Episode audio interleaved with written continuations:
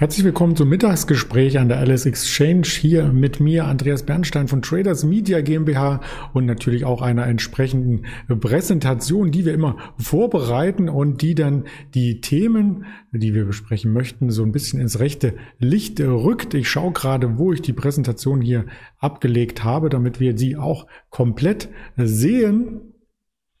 Und da ist erkennbar, dass wir über den DAX natürlich zum Wochenausklang sprechen, über den Kupferpreis, über die Fraport-Aktie, aber auch über eine Aixtron und das Ganze mit keinem Geringeren als den Ingmar Königshofen, den ich hier recht herzlich willkommen heiße. Hallo Ingmar. Hi Andreas, grüß dich. So, die Woche ist fast vorbei. In den letzten Wochen hatten wir immer am Freitag einen stärkeren Tag. Heute sind wir noch ein bisschen im Minus auf Wochensicht. Der Nestec ist der ganzen Sache vorgeeilt. Der Dow Jones ist auch noch im Minus. Wir haben die EZB zu verdauen. Also eine Menge Themen, aber allen voran winkte die Inflation, oder? Ja, zu verdauen, sagst du gerade, die EZB zu verdauen. Es ist ja gar nicht wirklich viel passiert. Wenn man sich gestern auch den Handelstag anschaut, es kam die EZB, der EZB-Entscheid, dann kamen noch die US-Verbraucherpreise und die Inflation ist natürlich deutlich angezogen. Ich hätte da sogar eher ein bisschen mehr Volatilität erwartet, die blieb allerdings auch aus. Es ist relativ langweilig momentan, wenn man sich den DAX anschaut oder die Indizes allgemein.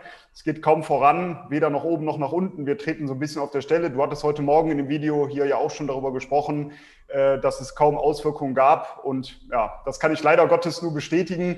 Und die Inflation in den USA, der Verbraucherpreisindex oder die Verbraucherpreise sind ja um 5% gestiegen. Es wurde weniger erwartet. Aber die Sorge, die Inflationsängste, die wir ja im Markt immer wieder mal gesehen haben, die blieben aus vermehrt. Und jetzt müssen wir mal gucken, wie es weitergeht. Der DAX präsentiert sich weiterhin relativ stabil. Wir hatten ja über eine lange Zeit diese große Seitwärtsrange gesehen, die so ungefähr zwischen 14.800 Punkten auf der Unterseite verläuft und auf der Oberseite so zwischen 15.500, 15.550 Punkten. Da gab es jetzt diesen Ausbruchsversuch nach oben, aber Dynamik kam nicht wirklich auf. Wir konnten nicht wirklich weiter deutlich anziehen. Was ist im Gegenteil passiert? Wir sehen in den letzten Handelstagen, dass der DAX etwas zurückkommt und diese obere ehemalige Seitwärtsrange von oben jetzt angetestet hat. Und ja, man muss abwarten, wie es jetzt weitergeht. Ich gehe weiterhin davon aus, dass wir jetzt im Juni nochmal einen Rücksetzer sehen könnten. Wenn man sich auch die klassische Saisonalität anschaut und den 4-Jahres-Wahlzyklus, dann sind zumindest im Juni nochmal Korrekturen zu erwarten oder sind zumindest möglich. Von daher gehe ich auch davon aus, dass wir jetzt kurzfristig nochmal zurückfallen werden in diese ehemalige Seitwärtsrange, also unterhalb von 15.500, 15.550 Punkten, dass wir vielleicht so in die Region 15.000 bis 15.200 nochmal zurückfallen, eventuell sogar nochmal an die untere Seitwärtsbegrenzung 14.800. Nach oben fehlt mir momentan einfach die Dynamik. Man sieht nicht, dass wirklich jetzt Kaufinteresse aufgekommen ist. Rein charttechnisch muss man sagen, hat dieser Ausbruch stattgefunden. Da wäre das Kursziel jetzt ja das nächste Kursziel bei 16.200 Punkten. Aber ich gehe ja mittelfristig davon aus, dass wir das auch erreichen werden. Aber kurzfristig, denke ich, werden wir nochmal einen Rücksetzer sehen, eben aufgrund der Saisonalität und aufgrund des 4-Jahres-Wahlzyklus, der dafür spricht, dass wir jetzt im Juni nochmal eine Korrektur sehen könnten.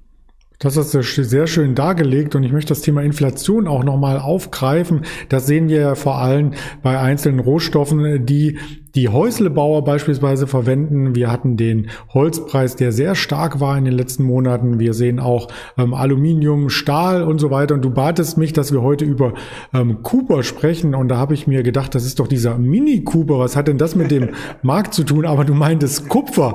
Und damit hier niemand verwirrt ist, da gibt es nämlich verschiedene Preisnotierungen. Wir schauen uns den Kupferpreis an der Comex an. Und der ist jetzt auf einem Hoch, wie er seit 2011 nicht mehr gesehen wurde, also auf einem 10-Jahres-Hoch.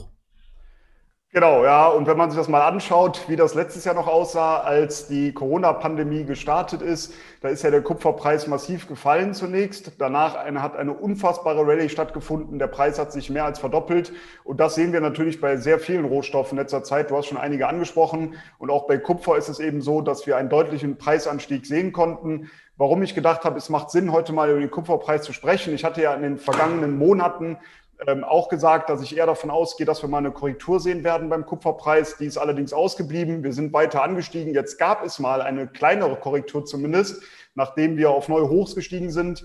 Aber was mich jetzt etwas stutzig macht, ich gucke ja sehr viel auch auf den Commitments of Traders Report aus den USA und vor allem da auf die Commercials. Das sind eben die großen Marktteilnehmer, die großen Hedger am Markt, die mit dem Rohstoff selber arbeiten, also große Produzenten und große Abnehmer. Und da war es sehr interessant, während des Anstieges waren diese deutlich netto-short positioniert, massiv netto-short positioniert, was mich eher dazu verleitet hat lassen zu denken, dass wir nochmal etwas zurücksetzen sollten. Aber der Markt ist zunächst weiter angestiegen. Jetzt gab es eine ganz, ganz kleine Korrektur im Endeffekt im Kupferpreis. Und die Commercials haben ihre Netto-Short-Position deutlich abgebaut. Und das ist für mich eher jetzt sogar schon ein bullisches Zeichen, dass man sogar eventuell davon ausgehen könnte, dass das noch eine ganze Ecke weiter ansteigt. Zudem sind wir jetzt in einem saisonalen, sehr positiven Umfeld. Der Juni wie auch der Juli, die sind tendenziell stark beim Kupferpreis. Das Sentiment war zuletzt natürlich sehr, sehr bullig. Das als Kontraindikator würde eher anzeigen, dass wir noch etwas korrigieren sollten. Aber die anderen beiden, also der Commitments of Traders Report wie auch die Saisonalität, die zeigt eher an, dass wir weiter steigende Notierungen sehen könnten.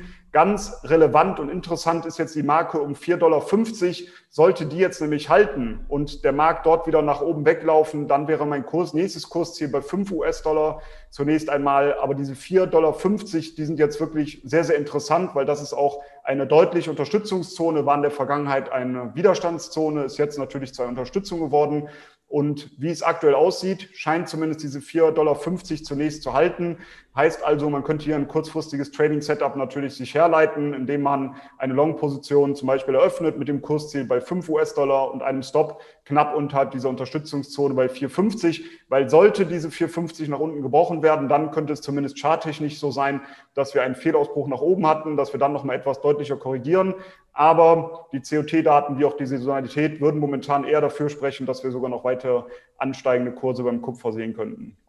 Ich habe in meinem privaten Tagebuch mal nachgelesen, was ich vor 10 Jahren gemacht hatte, und tatsächlich, da bin ich mit dem ICE nach Frankfurt gefahren und es gab eine Blockierung auf der Straße, nicht etwa ein Unfall oder eine Weichenschiefstellung, sondern da war eine Strecke komplett gesperrt, weil eben wegen dem hohen Kupferpreis damals Oberleitungen entwendet wurden. Ja, und das könnte ja jetzt auch wieder drohen, wenn die Rohstoffpreise so steigen. Ich meine, die Deutsche Bahn kann ja auch nicht alle Leitungen kontrollieren. Ich will auch niemanden dazu anstacheln, das zu tun. Ich kenne auch keinen, der die Kupferleitung abkauft, aber das ist auch noch sowas, was mitschwingt bei steigenden Rohstoffpreisen, oder? Ich wollte gerade sagen, bitte hier niemanden animieren, sowas zu machen, aber jetzt, wo du es sagst, klingelt es bei mir auch wieder, und natürlich wird man sowas immer sehen, wenn dann eben ja Rohstoffe sehr stark ansteigen, sieht man ja auch oft auf dem Bau dann natürlich, ja, dass dann Sachen auch geklaut werden, aber naja. Kein schönes Thema. Gehört dazu, kann man nicht drauf spekulieren, ob geklaut wird oder nicht. Gibt es auch keinen Index für. Aber es gibt natürlich auch viele Aktien, über die wir immer wieder sprechen bei unserem Aktien-Screening. Und da haben wir als erstes die Fraport mitgebracht, die ja jetzt, wo das zweite Terminal wieder eröffnet hat, wo die Urlaubssaison langsam losgeht, auch an Stärke gewinnt. Genau, die Aktie jetzt zuletzt sehr, sehr stark gewesen. Von daher denke ich, macht es Sinn, dass wir mal darüber sprechen. Immer mehr Länder lockern ihre Reisebeschränkungen. Davon kann natürlich die Tourismus- und Luftfahrtbranche natürlich sehr stark profitieren. Das ist natürlich klar. Dazu zählt auch eine Aktie von, oder die Aktie von Fraport. Analysten gehen momentan weiterhin davon aus, dass in diesem Jahr noch Verluste entstehen werden und erst 2022 das Geschäft wieder deutlich an Fahrt aufnehmen wird. Aber nichtsdestotrotz, die Aktie sieht momentan sehr, sehr stark aus. Am Montag werden auch neue Verkehrszahlen gemeldet. Das wird natürlich wieder sehr interessant, könnte weiterhin dann einen Schwung in die Aktie bringen oder zumindest Volatilität. Wenn man sich das Ganze rein charttechnisch nur anschaut, dann muss man sagen, dass zuletzt eine wichtige Widerstandszone oder ein wichtiger Widerstand bei rund 61 Euro nach oben durchbrochen wurde.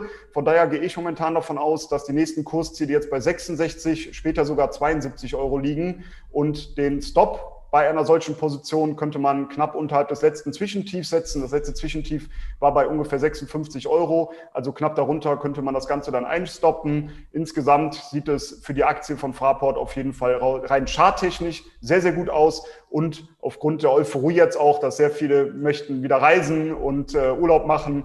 Und das wird natürlich der Aktie sehr, sehr gut tun oder dem Unternehmen sehr gut tun. Und davon sollte dann auch die Aktie profitieren. Sehr gut. Bis zu einem 10-Jahres-Hoch ist es noch ein Stück weit bei der Fraport. Bei Kupfer haben wir das 10-Jahres-Hoch gesehen und auch bei der nächsten Aktie, die wir hier porträtieren möchten, und das ist die Aixtron. Genau, die Aixtron-Aktie, hast gerade schon gesagt, auf ein neues 10-Jahres-Hoch gesprungen. Warum hat das stattgefunden? Am Mittwoch gab das Unternehmen kurz vor Handelsende bekannt, dass ihre Jahresziele nochmal angehoben werden. Und das war für viele Analysten auch sehr überraschend, weil eben die Prognosen schon im April, als die Zahlen vorgelegt wurden, für das erste Quartal schon angehoben wurden. Also ein deutlich positives Zeichen. Die Analysten haben jetzt ihre Kursziele nach oben gesetzt und davon konnte natürlich die Aktie deutlich profitieren. Dem Auftragseingang wird nun prognostiziert in einer Bandbreite von 420 bis 460 Millionen Euro. Zuvor waren es 340 bis 380 Millionen Euro die Bandbreite, also deutliche Steigerung.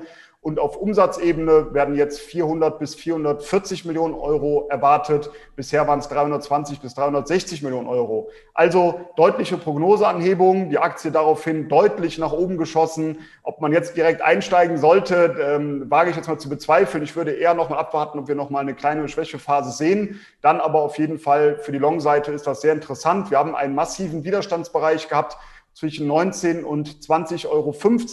Dieser konnte nach oben durchbrochen werden. Die nächsten Ziele liegen jetzt bei 25 Euro, 26,50 Euro und später sogar 29 Euro, also zumindest meine Kursziele. Und es wäre ganz interessant, ich hatte hier gerade diesen Widerstandsbereich genannt, um 19 bis 20,50 Euro. Wenn wir jetzt nochmal in diese Region zurückfallen würden, so in die Region um 20,50 Euro, dann wird es meiner Meinung nach eher interessant, eine Long-Position zu eröffnen, jetzt einfach da reinzuspringen, nachdem eine Aktie schon sehr stark gestiegen ist. Da würde ich etwas aufpassen, weil ich gehe davon aus, dass wir erst nochmal eine Korrektur sehen. Dann haben wir eben jetzt diesen ehemaligen Widerstandsbereich, der jetzt eine Unterstützungszone ist. Und sollten wir da dann wieder nach oben abdrehen, dann wäre das für mich eher ein Long-Kandidat. Wie gesagt, mit den Zielen von mir bei 25, 26, 50 und 29 Euro und einen Stop könnte man bei 18,50 Euro knapp setzen unterhalb der Unterstützungszone. Die Aixtron, das Thema Bandbreite sind ja eng verknüpft, weil das Unternehmen bei den 5G-Ausbau des Netzes hier mit maßgeblich mit entsprechender Hardware zur Verfügung steht und deswegen ist das gerade auch mit Blick auf die nächsten Jahre sicherlich ein Unternehmen, was die Auftragsbücher voll haben dürfte. Apropos voll haben, wir wollen auch nochmal über folgendes Thema sprechen und zwar die windeln.de ist das Thema jetzt vom Tisch. Ich meine, wir standen bei kurz vor 7 Euro, jetzt wieder runter auf 2,50 Euro. Also das ist eine Volatilität, die hat man zu neuen Marktzeiten das letzte Mal gesehen, oder? Also schöne Überleitung. Jetzt habe ich sehr merkwürdige Bilder im Kopf. Fällt mir auf. Also insgesamt natürlich muss man sagen, das ist reines Gezocke. Ich habe es ja auch schon öfter hier gesagt, ich habe nichts dagegen, wenn man bei sowas mitmacht. Ich selber handle ja auch solche Aktien, windeln.de, da war ich jetzt nicht dabei, aber ansonsten Blackberry, AMC, GameStop und wie sie alle heißen, da bin ich ja auch sehr aktiv. Aber man muss immer wissen, dass man, wenn man hier aktiv sein möchte, das natürlich mit einem Spielgeld macht. Also man kann es mit echtem Geld machen, aber dann sollte es eher Spielgeld sein, dass man sagt, das Geld kann auch verloren gehen. Ich vergleiche das immer gerne mit einem sehr hochgehebelten Knockout-Produkt im Endeffekt. Und wenn ich sage, ich bin bereit, da 2, 3, 4, 5.000 Euro zu investieren, das Produkt knockt eventuell aus und ich verliere das Kapital, dann kann ich sowas natürlich auch mal mit einer Aktie machen. Und es ist natürlich sehr spannend, die aktuelle Phase, wie ich auch finde. Man kriegt jeden Tag wieder eine neue Aktie mit, wo dann auf einmal die, wie sagt man so schön, die Luzi abgeht, die dann in eine Richtung steigt oder fällt. Aber man sieht eben genau an der Aktie, wie bei windeln.de, wie schnell es dann eben auch vorbei sein kann. Wenn dann auch mal die Verkäufer in den Markt kommen oder die Aktie verkauft wird, dann kommt so eine Aktie auch mal massiv unter Druck. Und das muss immer nur klar sein. Wenn man dann oben einsteigt, nachdem die Aktien schon deutlich gestiegen ist und hofft einfach darauf, dass es jetzt immer weitergeht, da mahne ich zur Vorsicht. Muss natürlich auch da jeder selber wissen. Man kann ja auch nicht sagen, bloß nicht machen und nachher steigt die Aktie auf 50 Euro und man bedankt sich dann bei uns. Aber wir, Andreas ja auch, wir handeln natürlich schon sehr, sehr lange, haben schon einiges mitbekommen und diese Phasen gab es zu neuen Marktzeiten natürlich auch. Da wurden Aktien immer weiter hochgeprügelt. Irgendwann wird das Ganze auch mal enden und bei windeln.de hat man gesehen, es kann auch mal schnell wieder zurückfallen. Deshalb einfach nur da vorsichtig sein und wenn man da mitmacht, viel Spaß, viel Erfolg. Nur auch nicht denken, dass es jetzt die nächsten Millionen einspielen wird. Man sollte schon wissen, dass das auch natürlich sehr viel mit Glück zu tun haben wird, was man da macht. Die nächsten Millionen wären schön. Wir arbeiten ja erstmal an den ersten, aber davon abgesehen, klar, lieber eine Chance vorbeiziehen lassen, die dann auch auf 50 € oder mehr geht, wie du sagtest, kann passieren, und dafür das Risiko im Auge behalten, als andersherum, dass man darauf spekuliert, dass so eine Aktie sich für 10, 20, 30-facht, und es geschieht eben nicht, und vom Risiko hat man dann letzten Endes eher was im Portemonnaie oder weniger Geld im Portemonnaie, weil eben das Geld weg ist oder es jemand anderes hat. Der Daniel Saurens hat was ganz Spannendes gesagt. Er hatte als Prognose am ersten Tag, als windeln.de sich ja verdoppelt hatte, als sie noch bei 2 € standen, gesagt, er rechnet damit, dass die Windelgrößen abgearbeitet werden und die gehen nur bis 5+. Und er denkt, höher steigt's nicht.